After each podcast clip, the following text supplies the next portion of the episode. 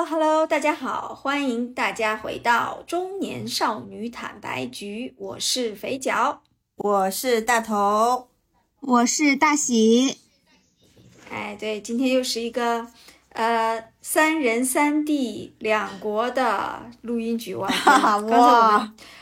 哎，调试设备花了大概十分钟的时间啊！对对对，就真的真的很很艰难。嗯嗯。然后呢，大喜在这个在互联就叫什么互联网设备这块呢，比较比较比较难以琢磨啊，这个 比较难以琢磨。嗯，就不太行。哎其实，对，其实我今天呢，呃，这个这个这个局也是这个话题也是我发起想录的啊，是因为前两天刚好那个。汪峰和章子怡不是离婚了吗？哦，我应该讲章章子怡、汪峰离婚了，对吧？新闻都是以章子怡开头的。嗯。然后我就想顺便拉着大喜聊一聊，就是可能我们对婚姻啊，对，嗯，另一半啊，对家庭的一些看法。因为可能，呃，章子怡、汪峰离婚只是一个那个那个那种出发点，你们知道吗？因为他们俩结婚八年啊，对对，蛮久了，其实还蛮久的。嗯，对，所以我们就想这么聊这么一期，所以我们要么先，你们简单先扒一下吧，他们俩离婚这件事儿，好不好？你们都有关注到吗？我我昨天有关注到，就是啊，昨天对，就是呃，汪章子怡跟汪峰其实之前在所有人面前都是比较恩爱的一个状态，大家可能也想不到他们俩会瞬间就离啊，也不叫瞬间吧，就突然这个消息会出来。但是我昨天嗯看到一个八卦的新闻，讲说他们俩离婚的真实原因，其实是因为。呃，汪峰拿了章子怡的钱，应该是九位数字，九位数字就是上亿的。等一下，然后拿九位数字，哦，对对对对，拿着章子怡的这个钱去做了这个，呃，是基金还是炒股，反正就做了金融方面的投资，然后就是血本亏了进去，就这个钱一分没拿回来，然后顺着这个线又扒出了很多，就是。同样的明星，比如说邓超、孙俪，然后可能还有黄晓明，他们之前可能都有，就是拿着这个钱去炒股啊、搞金融这种投资啊，全都赔了。所以说，呃，那个八卦新闻，昨天我看到的就是讲，嗯，张汪峰就是没有事先跟章子怡讲这个事情，私自了拿着他的钱去做了金融方面投资，然后全亏掉了。所以章子怡就觉得，嗯，就没有办法再继续了。嗯。所以其实大喜刚才说一个挺重要的点，就是在财务上，对于共同财产的处置，有一方没有经过另一方的同意，并且是这样的吗？可是我觉得章子怡很精明哎，之前他们上那个什么《妻子的浪漫旅行》里面，呃，当时他们两个有一个烛光晚餐。然后我记得当时，嗯，就汪峰就很献殷勤嘛，想干嘛干嘛的。然后章子怡她本能的她说的一句话是：“你是想要我的银行卡密码吗？”就是好像是他们俩的财务一直是还比较分离的。然后汪峰好像也不太知道他的密码之类的。嗯，所以仅仅是因为钱吗？我觉得可能只是一部分，而且不知道这个数字啊，这个什么什么上什么几位数来着？刚才说九位数。九九位数对于张吉来讲是是不是也是就还好啊，还是怎么样？我不知道啊。但我觉得，但我觉得不仅仅是因为钱，嗯，对。但是那个还有一个就是，呃，小苹果不是呃汪峰跟他前妻的那个那个女儿嘛？然后小苹果的妈妈，然后应该也是在呃新媒体，可能在直播的时候也有聊到这个事情。然后她的表态是说，这件事情无疑就是汪峰对小苹果造成的另外一种伤害，就再次的伤害，因为他又离了。嗯，然后大家就扒出来他离婚的这种这种频次，说是四次。我说实话，我都不知道他结了四次婚。然后小苹果的妈妈就是说，呃，之前可能有很多人在他跟汪峰离婚的时候是骂了他。然后他也说：“那我就不说话了，那大家就自己看吧。那这次连子怡姐姐都没有办法忍受他的话，那就是谁对谁错，就是大家都知道了，就是这么一个情况。我了解的信息。嗯嗯嗯嗯。所以你们觉得汪峰到底是魅力在哪里？而他每一任就是这种前任都还挺有气质，挺漂亮，都是那种头什么脸包头头包脸啊，就是那种非常完美的骨相的那种美女。还有一个叫什么？”呃，他第一任这个什么葛慧杰吧，对吧？对，葛慧杰是小苹果的妈妈。然后还有一任叫康什么如，我记得是康作如。康作如，对对对，康作如也非常有气质，不比章子怡差哦。然后他第一任是谁来着？反正就是我觉他得对他在第一任叫啊，第一任是葛慧杰，离婚了。第二任叫不是齐丹，第一任是齐丹，第二第一任是齐哦丹，第一任齐丹，第第二任葛慧杰，对第三任康作如是吗？第四任章子怡，，对对对，是的，就是就汪峰这个人，而且之前葛慧杰就说他们两个在一起的时候，他就经常好像就是会出轨啊，或怎么样的。嗯，就是这种人怎么会？就是我，我其实非常，我今天想特特别想跟你们探讨的是，不是他们俩为什么离婚，而是章子怡为什么会就是选择下嫁汪于他。对、对，就这件事情，其实我一直都觉得是非常玄学和非常有很多问号的。你们觉得为什么？哎，所以啊，我跟你讲，我也去扒了一下章子怡的恋情。其实章子怡出道这么多年，她有几次恋情也非常有名的啊。我给大家排一排啊，她的比较有知名的男朋友有一个人叫高峰，高峰就是唱《大中国》的那个，但后来嗯呃呃高峰过世了，对。还有一任非常有名的叫霍启山，对，最近也很火呀，这个名字。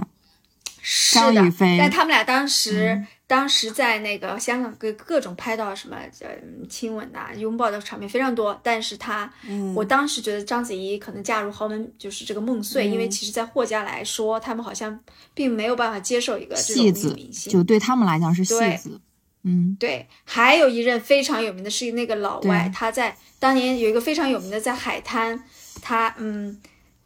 这这什么大暴露春光的那个晒太阳的那个照片，大家还记得吗？嗯但是当时据说那个老外其实并没有很富有，他的资产相当就是相对是比较有限的，并且那个女儿老外还有孩子，他是后来才知道的，嗯就章子怡后来才知道的。还有一任啊，撒贝宁啊，对，这也很经典。对吧？对吧？对吧？对吧？所以其实章子怡虽然没有就是婚史这个和汪峰是第一个婚史，但其实她的感情经历那肯定不会说特别、呃、特别少嘛，还是比较丰富的，而且每一任都是名人。但我我自己觉得啊。她从开始的高峰到后面这个各种富豪，到撒贝宁，再到后面汪峰，我感觉她第一呢，她自己的事业可能有了不一样的发展和变化，他可能不再需要说对方是一个特别富豪或者富有的人，他自己的实力也够。二方面呢，我觉得他可能也看透了感情中的一些一些东西了。那当时选择汪峰，我觉得一定不是纯对于这个人或感情上的考量，大家也都提到说章子怡是一个非常精明的人，我觉得他一定考虑到这一点。还有一个八卦说什么呢？是说，因为大家都知道汪峰打牌嘛，打德州很厉害，嗯，说当年好像因为那个章子怡家里面是妈妈还是谁在，反正嗯，在在在在赌赌场出了一些问题，他去帮忙解围，就是这是机缘巧合，他们俩就是走在一起。哦。我觉得就是后面章子怡一定是看中了汪峰身上的某些适合婚姻的点，而不是像以前的姐男朋友一样，可能是只是谈恋爱或什么的点吧。只是后来这个点在呃相处的过程中八年的时间，他有没有变化，有没有、有些是隐藏了他没有发现的，我觉得是非常有可能的。嗯，但我汪我峰，嗯。那你说你说，嗯，就是拿汪峰来看呢，跟章子怡前面那四任比的话都不一样。就是前面那四任的话，无论是财力、呃名利上，我觉得都会比汪峰，包括这个这个知识层面上啊，我觉得可能都会比汪峰要高。但是他之所以选择汪峰呢，我在想，是不是因为汪峰是一个音乐人，而且是一个唱摇滚的摇滚人，身上会不会给人表现出一种真性情？然后章子怡到了现在这个年纪，前面也接触过富豪、帅哥，然后知名的这个主持人等等，她可能到了这个呃步入婚姻的这个时刻，她可能选择说啊啊、真性情的人是不是能更更更会过好这个婚姻？我猜测啊，因为汪峰这个身份跟前面四个比，真的太不一样了。嗯，我也觉得才华会有一点辅助的作用吧。汪峰早期的歌 还是蛮有，就是蛮蛮蛮蛮有才的吧，嗯算，。唱唱摇滚、啊流行这种，嗯我觉得就是，嗯，首首先，我觉得不是婚姻耽误了章子怡的事业，然后她嫁给汪峰，我更多的觉得是她事业的困境让她这八年都待在跟这么一个渣男吧，反正就是在婚姻里，这八年给他生儿育女，生了一儿一女，对吧？嗯，然后你看这八年章子怡有什么特别厉害的作品吗？没有，没有基本基本上没有。他嗯，他的好的作品像《艺伎回忆录》啊，《卧虎藏龙》都是在他当年刚开始就还蛮年轻的那个时候，然后后面不就是去当什么戛纳评委又干嘛？但是他跟汪峰在一起之后，我唯一有印象就是什么《妻子的浪漫旅行》，还有一个就是跟周一围的那个叫什么，就是我是演员，对不对？哦啊上，对，啊，然后什么上扬都是综艺。然后，然后就跟周一围那个上阳赋嘛，就是去跌跌落神坛去演电视剧，所以我觉得，就对他来讲，婚姻只是他的一个，也不能说避难所吧，就是一个可能因为事业有困境，然后退而求其次的一个稍微安全的这么一个堡垒而已。因为婚姻毕竟也是一份比较体面的职业，然后。然后嗯我觉得，其实这件事情本身并不是章子怡自己的问题，因为任何人都会有高有低。其实她已经非常非常厉害跟优秀了。我觉得是，嗯、所有女明星或者是现在，嗯，整个可能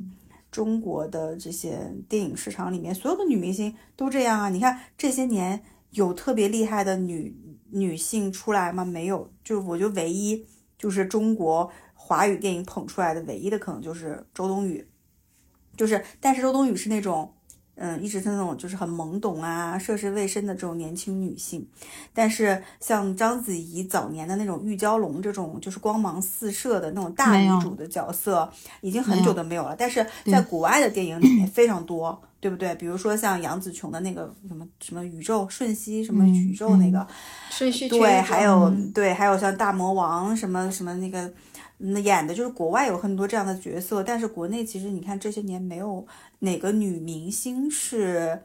真正走上国际的吧那种，嗯，没有。但反而周冬雨其实还是挺厉害的。周冬雨就是，且不说她怎么样啊，但我觉得她还是就，但她，你看早年间有谁啊？周迅对不对？啊、周迅、巩俐，呃，舒淇，这这这都是特别就当年非常能打的。然后章子怡，但是感觉这些人，然后就他们的这个时代过去以后，就没有特别厉害的这种女性出来了。所以我觉得章子怡面临的可能不是她自己的困境，而是这种呃中国女性或中国女演员面临的这种困境，他没有办法，然后他退而求其次，可能选择婚姻。这个人恰好是汪峰，可能是什么李峰、什么什么王峰，可能这些人也都是会出轨，也都是会就这样，嗯。因为婚姻本来就没有保证。嗯，但我不得不说啊，汪峰更拉垮。我去看了一下，汪峰就是在网易云音乐里面排名靠前的音、歌曲也好，专辑也好，嗯几乎都是他在。我给大家举个例子啊，比如说我们熟悉的《北京北京》，啊零七年的作品；对对对对。怒放的生命更早，零五年的作品；嗯。什么像梦一样自由，一一年的作品，一一、年之后你都举说不出来他有什么特别作，然后他又在开演唱会，对不对？但是他的演唱会更拉垮，就是不用抢的，啊，就对黄牛都都推不出去的这种程度，所以我其实对，就是所以其实两个人的事业，呃，从至少在他们俩结婚后来看都没有处于一个非常好的但是状况。对，但是换一个角度而言，就是不是人家已经在不追求事业这个层层次了，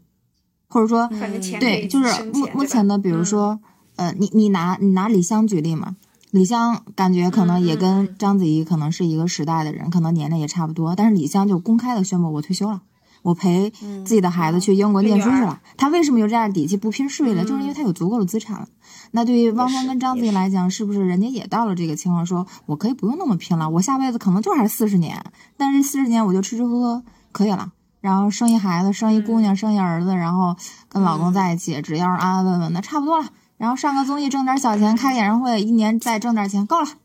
我感觉可能也有这个经济的因素在，嗯，不拼了，哎你知道吗我基本是。怕汪峰，我我觉得是这样的啊，就是章子怡可能她刚，就首先她那个底气肯定早就有了，在跟对汪峰在一起之前嗯，她早就有了。是的，不然她不会选择汪峰。对，那嗯 OK，、那她选择汪峰的时候，她的确可能会这样想过，但是呢，嗯就人很微妙的一点和人和人之间相处很微妙一点，她进入婚姻之后，他看到了一些哦，原来我在婚姻之中是呈现的这样的一个我自己，然后可能他早年可能是为了说，哎，我觉得我可以退休了，我退休，但他现在可能又有新的想法，不是说很多消息说他在演一个叫什么嗯杀夫案的一个电影嘛，嗯，就有种就他可能又想说，我还是要以自我实现，以电影为主要的目标，而不是瞎上上综艺，对吧？跟嗯汪峰上个这种综艺，然后当当导师或者演个电视剧就能解决我现在的自我困境这件事情。他可能还是要通过非常呃能够有那种呃口碑和票房的那一部电影去去去证明他自己哦，他还是章子怡。所以这个事情会变的。就李湘今天她说退休了，明天、后天、大后天可能又不一样。就我觉得婚姻最奇妙的一点，就是可能你在进入他的时候，你对他的设想和你出去的时候，可能完全不一样，你完全变了个人。嗯嗯嗯，所以我觉得今天因为我们不是主要八卦他们俩的，所以顺着这个这个刚才聊到这个婚姻的这个议题啊，我在想嗯说我们聊聊我们普通人对这件事情的感受。就我觉得不管说离婚这件事情，我觉得无论是对明星还是对普通人，其实都呃没有什么大的差别，对吧？我们现在其实对于婚姻的自由的追求，对于个人的这种。呃，自由的追求，大家都嗯是很平等的。我们嗯周围有很多会遇到这样问题的人，嗯但其实大家也没有觉得它是一个大问题。但可能放在我们父母那一代，就是这个东西就特别的耻辱、特别羞耻。但好像对于我们这一代啊人来说就，就还好嘛。所以我就想说，我们想离，就我们一起聊聊。你看，我是结婚，我是一四年结婚的，七年，我一四年对吧？我是一二年，啊，你们二零二三，二零二三减二嗯零嗯嗯，一四六年七年七吗？不对呀、哎，对呀、不是九啊，吗？九年，哇，嗯，对啊，那个大头呢？十一年，我天呐，十一大头年，11你俩都是十十多年了已经。快十年了。嗯那大喜呢？我未婚啊，对呀、你还问他，所以你看，就要问一下，要让要让听众们知道我们的状况。那好，那我们来聊聊说我们不同，我和大头属于一个阶段，大喜属于另外一个阶段。我们可以，但我们不是对立面的，我们就是来聊聊说，其实大家对婚姻这件事情是怎么来看的，有什么想法？这个可能有点大，随便说一下。嗯，嗯，我觉得是不是可以具象一点，对于离婚这件事情的看法？那好像对于离婚和对于结婚的看法是并在是很类似的，对不对？合在一起看的，对不对？因为是两件事吧，对于结婚和对于离婚，因为现在大喜应该他只能谈对于结婚吧，结婚，嗯嗯哎那我们俩还可以谈谈离婚，或者大喜我们提问哦，就是我特别嗯好奇你，你现在对于结婚这件事情是期待的吗？嗯，怎么讲呢？就是我是有阶段性的变化的，呃，嗯就现就现在这一刻啊，我我对结婚没有太多的期待，就是，但是我不是不想结，就是我我一定不是独身主义，嗯，我希望拥有婚姻，但是对拥有婚姻这件事儿的期待值就没有原来那么那么高了。对，因为这个的原因呢，是因为我我自己也处于每个阶段不同状态的一个变化嘛。啊，就比如说，嗯、再往前推几年的时候，可能那会儿啊、呃在工作上可能还有一些上升期啊，然后，嗯、自己比如说还没有那么成熟，啊，看事儿看人也见得少，可能各方面吧，然后对这种新鲜的东西还是比较有感觉的。但是现在呢，因为工作也渐渐稳定，然后年纪也在上来，然后见的人也多了，然后周围大家。嗯，看过的这些结婚呀、谈恋爱呀、离婚的事情也多，所以对婚姻这件事情，我我说实话，现在我我，呃，我同意它不是一个必需品，嗯，然后我也同意，就是每个人都有每个人选择生活的权利，嗯，但是，嗯、跟什么样的人，然后构建了什么样的家庭。然后过上了什么样的婚姻生活？说实话，这个事儿在我这儿现在我有点儿也搞不清楚，没有像原来那么笃定了。嗯嗯，理啊、解。对，比如说像原来我就想，我一定要找一个 我自己喜欢的，我想要的那种什么什么样的人，我要跟他过上什么什么样的生活。之前在前前几年心里是有那个画面的，但是不知道为什么，我也不知道从什么时候开始，呃，现在不清楚了。就是你你到底会和不是想要了，这这个动词就变了，是我不知道会和一个什么样的人，能够过上什么样的婚姻生活。嗯嗯，所以就是我我的呃状态会有一个变化。然后嗯、昨天呢 跟朋友在一块儿吃夜宵的时候也聊到这个问题。还有个问题是，人会有一种这个就是惰性，这个惰性是来源于自己对熟悉环境的一个嗯保护的心理，就是去谈恋爱，再到步入婚姻步入婚姻，中间投入的这个精力跟成本，对于现在的我来讲太高了。嗯啊、然后生活上、工作上节奏都很快，呃，本身可能在日常，比如说就有一些呃烦心的事情，就就就有一些可能，嗯、在白天你就会需要给别人提供情绪价值的事情，然后除了这部分之外，你再让我。嗯，在这个相处也好，或者说在这个磨合的时候也好，我再去，呃，拿出我的精力再去给别人提供情绪价值的时候，我其实现在是有点，嗯，就是反抗的，就不是反抗嘛，就没有那么那么那么多心力了。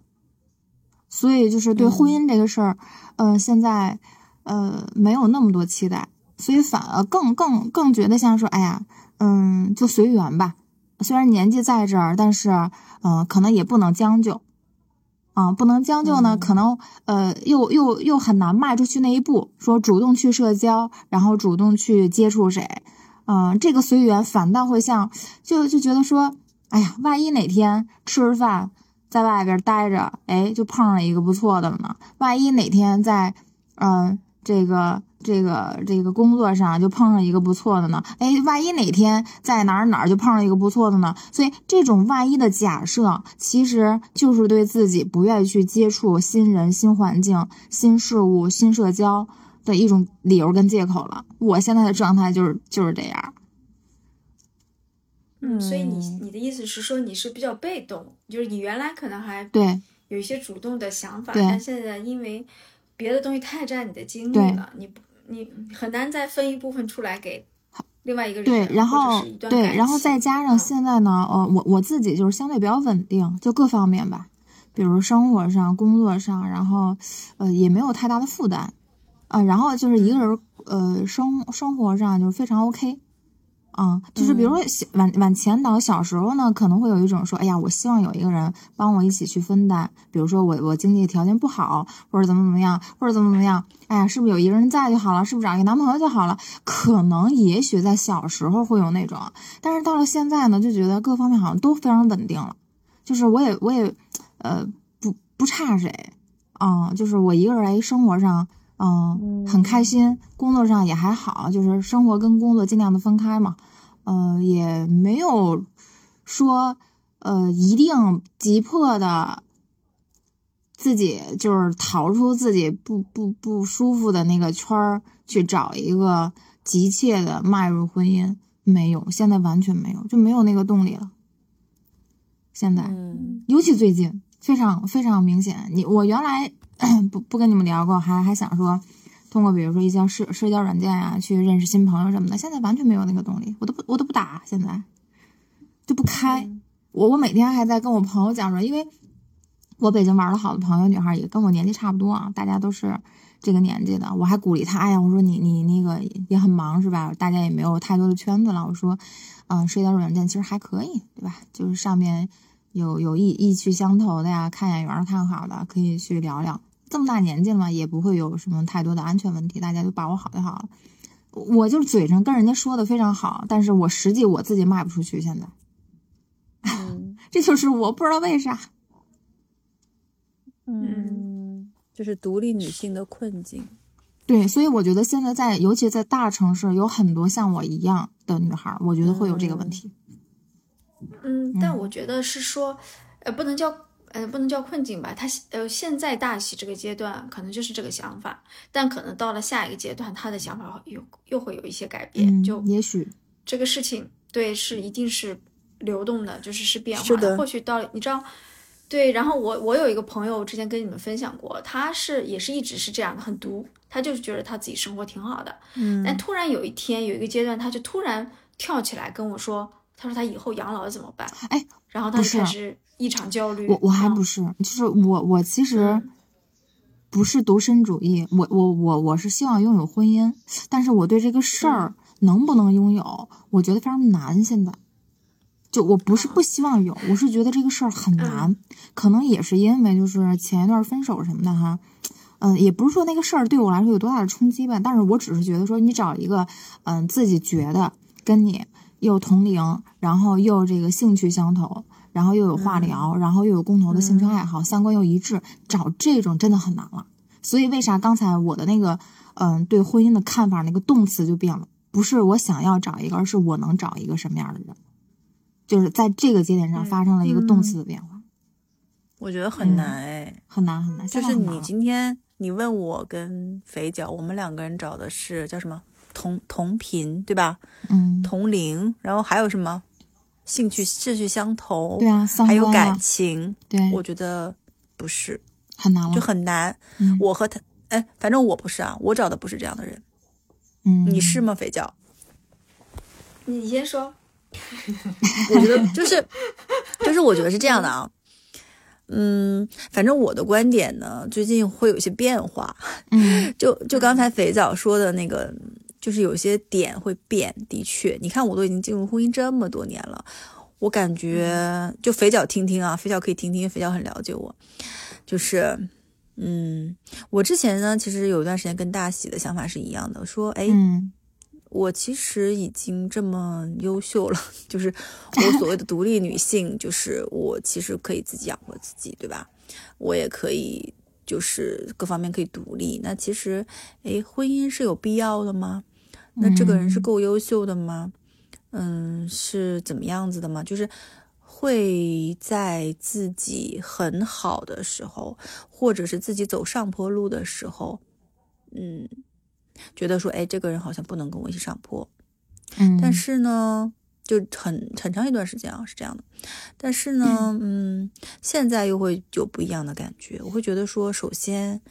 就这个人他就不是，就是跟你所有的同频，呃，志趣相投，你又很喜欢，就这件事情，我觉得基本上不存在，或者是存在的时候只在恋爱的时候存在。在你真正在一起之后，不管多好的夫妻、多好的婚姻，都会遇到说，哦，我觉得你跟我不同频了，就是嗯就是两个人不同频这件事情，我觉得在婚姻里面太容易发生了。然后我现在的观点就是，哎，觉得，嗯，我也不知道，我我我觉得我整个人会变得更柔软一些了。就是现在啊，嗯，我不会有那么多激烈的想法，我会觉得说，嗯，陪伴吗就是？就对，是陪伴，是相互拉嗯扯，是嗯可能就是嗯，你在缺少这个支持的时候，我给你支持。嗯我看在我看到了你眼里的那个需求和你可能渴望帮助，你可能最近有一些什么担忧，然后嗯。我就默默的去帮你。嗯，但这个东西不绝对不是你所谓的嗯同频呀，嗯这这个人我看上眼儿啊什么的，然后嗯，然后我觉得现在很多，我觉得中国的社交媒体上宣扬的东西，嗯、就会有点过于的偏所谓独立女性，为了独立女性而独立女性，还会说，哦，你独立女性其实完全可以不需要男人的，你不需要结婚的，这是你不对的，对，对对对，这个有点宣导过犹不及，对对，然后。那那这个事情就变成了说，呃，所有的女性觉得我到了三十几岁，我非常优秀，哎，我可以自己赚钱，自己养活家，我可以自己供房买车，嗯我为什么要结婚呢？但其实不是的，对，嗯是的，我同意。所以我会觉得这个点可能是我们要去审视和注意的。然后呢，另外一个就是我觉得真的是觉得说，婚姻这件事情太复杂了，那人和人之间的嗯关系更复杂。嗯，但有的时候其实就看你怎么看这个事情，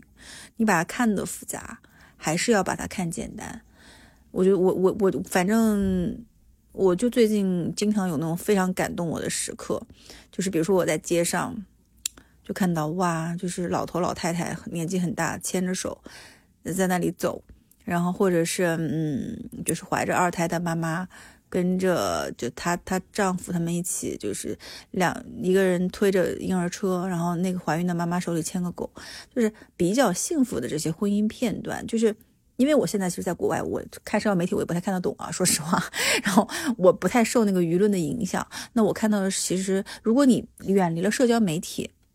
你看到是现实生活中这一对对的情侣，一对对的婚姻的 couple，其实你还是会被这个氛围所去。感动或者震撼到的，对，反正我觉得社交媒体会还是会毒害我们很多的。嗯，就就为啥？所以我有很大的变化。嗯，就就是为为啥我说我虽然就是现在没有那么期待，但是我希望拥有这个婚姻。呃，嗯，这个点就是我我是真的我是自打这个我我爸生病，就看我爸跟我妈到老了这一刻的这种感觉，我就特别大就是。感感受，所以我我相信，就是说，人还是，嗯，最后可能陪伴你，陪伴在你最后的，可能还是身边的那个枕枕边的那个人，不是不是儿女，真的不是儿女，肯定不是不是，嗯，对，就是，呃，所以就我爸跟我妈，就是到最后的这个，就最就是不能叫最后吧，就反正就是我们我们家就生完病之后的这个相处来看，让我看到了婚姻的本质。所以为啥说我虽然说现在没有，对吧？我还单身，我还没找着那个人，但是我觉得这个婚姻可能对我而言还是我需要的。而且在在呃之前不是有有过小游戏嘛，就是网上有很多的测试，然后说那个对你生命中最重要的人的排序，你老公啊、你的孩子呀、你的父母等等，我非常清楚的记得，我不知道在哪一刻开始，我的这个排序，我我后边反倒是排在第一个第一个位置是老公。我讲实话，不是不是我父母，不是我的孩子，是老公。我我不知道从哪一刻开始，但是你当时做这个测试的时候是有男朋友的，对不对？没有，哦，没有，真的没有，没有男朋友。但是我可能是受受，反正我我爸我妈就是嗯生病啊之后啊，这这个这个影响吧，就我我看到了，因为我就亲身体会，啊我爸生病了，我我我我能去去去一年。到头去几次，去不了几次。然后我也很明显的感到，就是我爸生病之后，比如说，嗯，他需要人照顾的时候，他见到谁最开心？他见到我妈最开心。但是，嗯，他在生病之前，比如跟我妈，就是也都吵吵闹闹的，就是俩人就是你感觉俩人可能一点都不恩爱。呃，在我们看来，嘿，俩人就老吵，老老老老掐架什么的。哎，但是反倒是最后他见我妈是最开心的。他跟我还有我哥视频，他都是嗯。你看这闺那闺女啊儿子啊就看我什么的，但是他但凡跟我妈视频他就乐。我妈但凡来了之后，我我爸都那一脸的欣喜。我的妈呀，我我的感觉我从来没有见过那种。这跟我的给我触动非常大，所以但是我我我的那个比如那个小测试那个选项，就把老公放到，我觉得哎可能是对我来说这这生命里边很重要的那个人，我是觉得说这个人可能最后才是陪伴你到最后那一刻的那个人。当然，你说父母重要吗？非常重要。儿女重要，非常重要。但是相比起来，你跟谁在一块生活的时间会更长？也许就是你老公了。你把前面三十年都抛掉，后边你就三三十年到四十年，你可能就跟这个男的。当然，当然这个男的可能也不是一成不变的。当然，现在离婚的也太多了。咱就假设他是一个好的情况下，也许这个人就是跟你接下来过生活过的时间最长的那个人。对，所以，嗯。不要不要，对，还是要找找老公。哎，不是，肥脚，肥脚，说说你的看法。嗯，对，我想说，其实，嗯，我跟大头一直有探讨过这样一些话题。我觉得他说他那个变化，我是能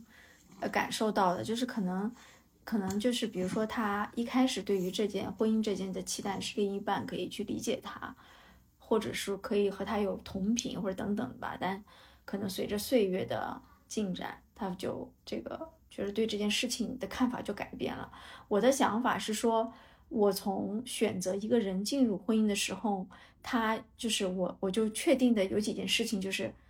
在我的那个他在我的底线范围之上，就是但我我这么讲好像显得我底线很低啊，就是就是那种感觉，你知道吗？就是说，呃，婚姻这事情，我们都听所有人跟我们预警过，在我们结婚之前说啊，这个东西是家长里短，是琐碎，嗯是不是那么美好的啊？婚姻的之后就会磨掉你们俩的感情，等等等等等等，这些所有的给我的暗示就是，或者说我的，或者说我个人的性格吧，我会选择一个说，这个人必须有几大基本的。呃，符合的品质，我才会愿意跟他进入婚姻，然后再在里面去调试，再去找到彼此那个适合的空间。就是哪怕未来我们的想法都是会随着时代变化，随着工作，随着家里可能随着各种情况变化，但是那个底线，比如说我的我和这个人的三观是基大方向是基本符合的，没有大的变化。比如说他的消费，他对于钱、对于家庭、对于世界、对于生活的基本看法和我在方向上，只要没有就是大的出入，我相信那个东西在。嗯，就因为我我结婚的时候也已经二十八九岁了，在后面的人生里面应该不会有天就是天翻地覆的变化。这个前提下，我觉得那些东西我都可以去包容和适应和接受，就是就至少知道这种感觉吧。就是我只要这三观大家是符合的，我就愿意说两个人一起去努力尝试去、嗯去去走。嗯对，但哪怕可能确实有存在一种可能性，这个人有一天三观大颠覆，这是有可能的。但我觉得那个概率，嗯，在一个普通人身上，他可能不是那么高。嗯嗯，所以就像刚才大头说的，呃，随着这个岁月的进展，他今天比如说他生活的国家也变了，环境也变了，他的想法开始改变了。但是由于两个人的三观啊，基本的品质还是那个底线还是在那里的，嗯所以两个人可永远可以找到一些彼此适应的空间，或者是找到一些方法。嗯就是最后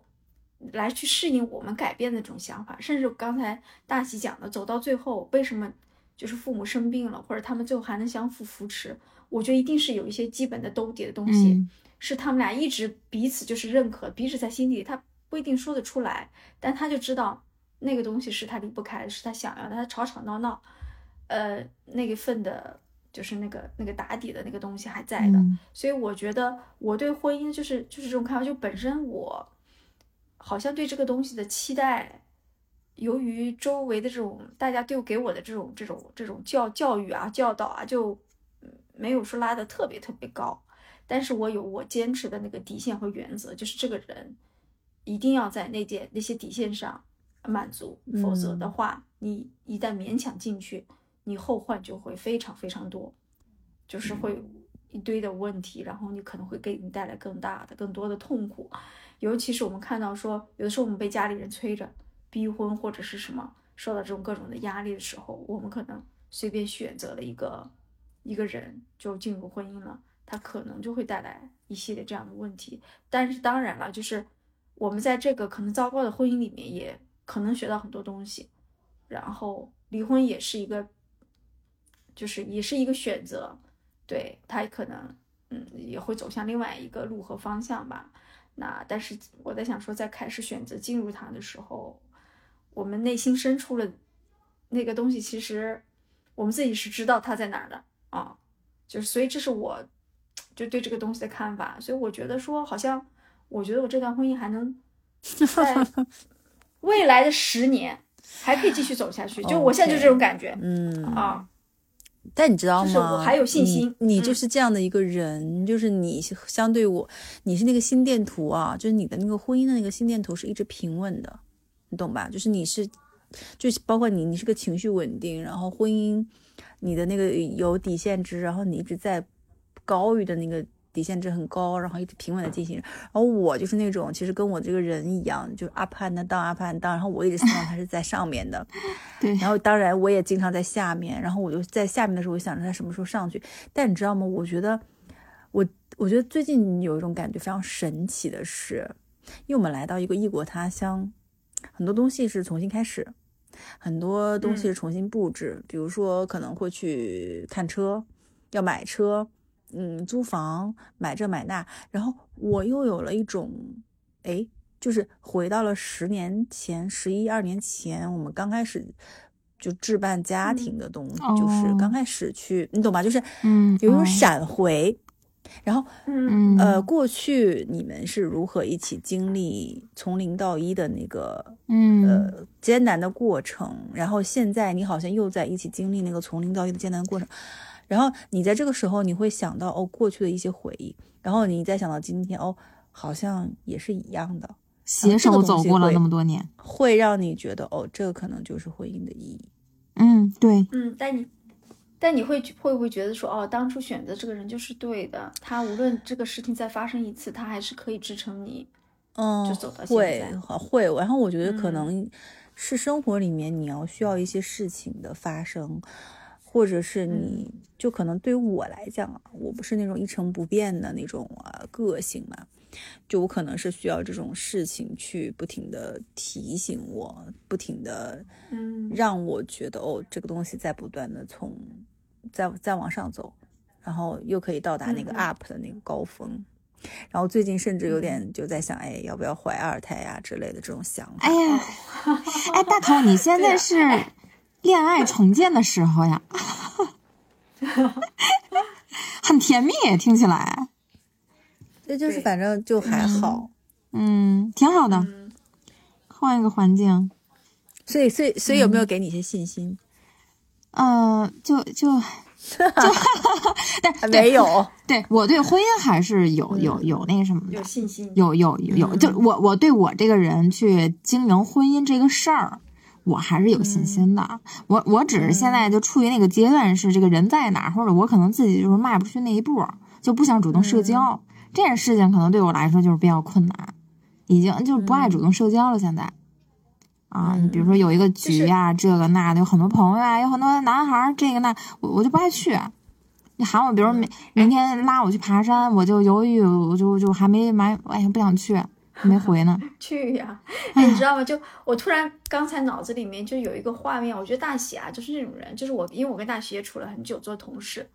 就大喜是那种，就是他呢，呃，他觉得他就是他对自己这个事情有信心的，他身上在散发着有一种信有信心的光芒，但是他现在站在一个很广的人，就是人海里，茫茫人海里，他希望有人看到他的这个光，然后同时那个人也闪着光，然后来找他，而不是说他的那个光像一个信号塔一样，就是他希望别人来找他，而不是说他出去 No, 然后看看别人是不是也有同样的光和他可以就是 match，对你知道他现在就是这种样子对。，你还是要主动踏出去的，真的。那我明天去爬山，爬，真的。去看红叶。就爬还是山真的主动很好，踏出去我觉得，嗯呃，哪怕对吧，你你不是为了交朋友，你你去让自己放松一下，让自己走，嗯就是在户外也挺好的呀。你那个光可能或许就就照到谁了。对你户外的那个环境下，你那个光就散发出来了；你闷在家里，那个光就收起来了。可以，那我明天去。我明天起大早，太早了，说说是八点就要起。而且人是要在兴趣爱好和活动中去散发自己的魅力的。嗯啊，这个就我我深有感触。最近有一个我们共同认识的朋友恋爱了，嗯，他就是因为兴趣，就是因为爱爱潜水、对呀、爱滑雪，谁不然后认识了喜欢？对方，然后对谁不喜欢这样身上就我我所谓的就是什么样的人有吸引力？身上带有生命力的人是有吸引力的。是的，嗯很重要啊。对，所以其实现在大喜需要用这些东西让自己那个光更强、更耀眼，是是吧？然后就有很多 船就会向他驶来。对对对，你要让自己有，就是这个光不只是闷在自己这里，要让它散发出去。嗯，对，可以。哎呀，我们好像难得聊这种，很深度哎，很深度。嗯嗯对我们以前好像聊自己聊的比较多，今天聊到了另外一半，然后我觉得。嗯，好像我和大头也不能说是什么优秀婚姻的典范吧，但我不不不不是不是，你是你啊，是这绝对不是我，我也不是，但我就是我，我觉得我我结婚这件事情我没有后悔过。嗯就虽然我和我老公也吵架，也也也闹过，有一次吵得非常大，但我就没有后悔过。就是对我觉得这是不一样的体验，今可能我不结婚也是另外一种体验吧。但结婚了，我觉得挺好。我会在既然这件事情就是发生了，而且是我主动选择发生的，那我会考虑在这件事情里去发现那个亮点。那我嗯我可能是这种这种人吧，我抱着比较乐观的心态在看这件事情，而不是只看到他可能灰暗的那个那个部分，因为嗯其实它都会有灰暗的部分。嗯嗯嗯，好吧，好吧，那我们今天就这样啦。聊到这里啊，嗯，非常感谢我们的嘉宾 大喜。哇，今天我陷入了沉思啊！我很我我很少在录节目的时候 陷入沉思。陷入沉思。对我今天深沉了嗯嗯，而且大喜其实会时不时的就需要来上我们节目，你知道吗？我觉得他他也需要一个出口渠道梳理他的思思路，对对，你们的节目就反倒像是我可以讲讲真心话的一个地儿，因为这种东西很难很难讲。就是你你说你、嗯你跟家里人讲嘛，你可能很很难跟家里人去探讨这个话题。对，是嗯，的。哇，感谢。好的，我们节目那我没关系，我如果想要就是持续跟我们有一些互动，可以关注我，加我们的那个微信，我会把你拉到群里来，可以在坦去搜索坦白零三零三，对，坦白就是拼音。那我们今天的节目就到此结束吧，对，希望大家有一个愉快的十一月，嗯，拜拜。拜拜。拜拜。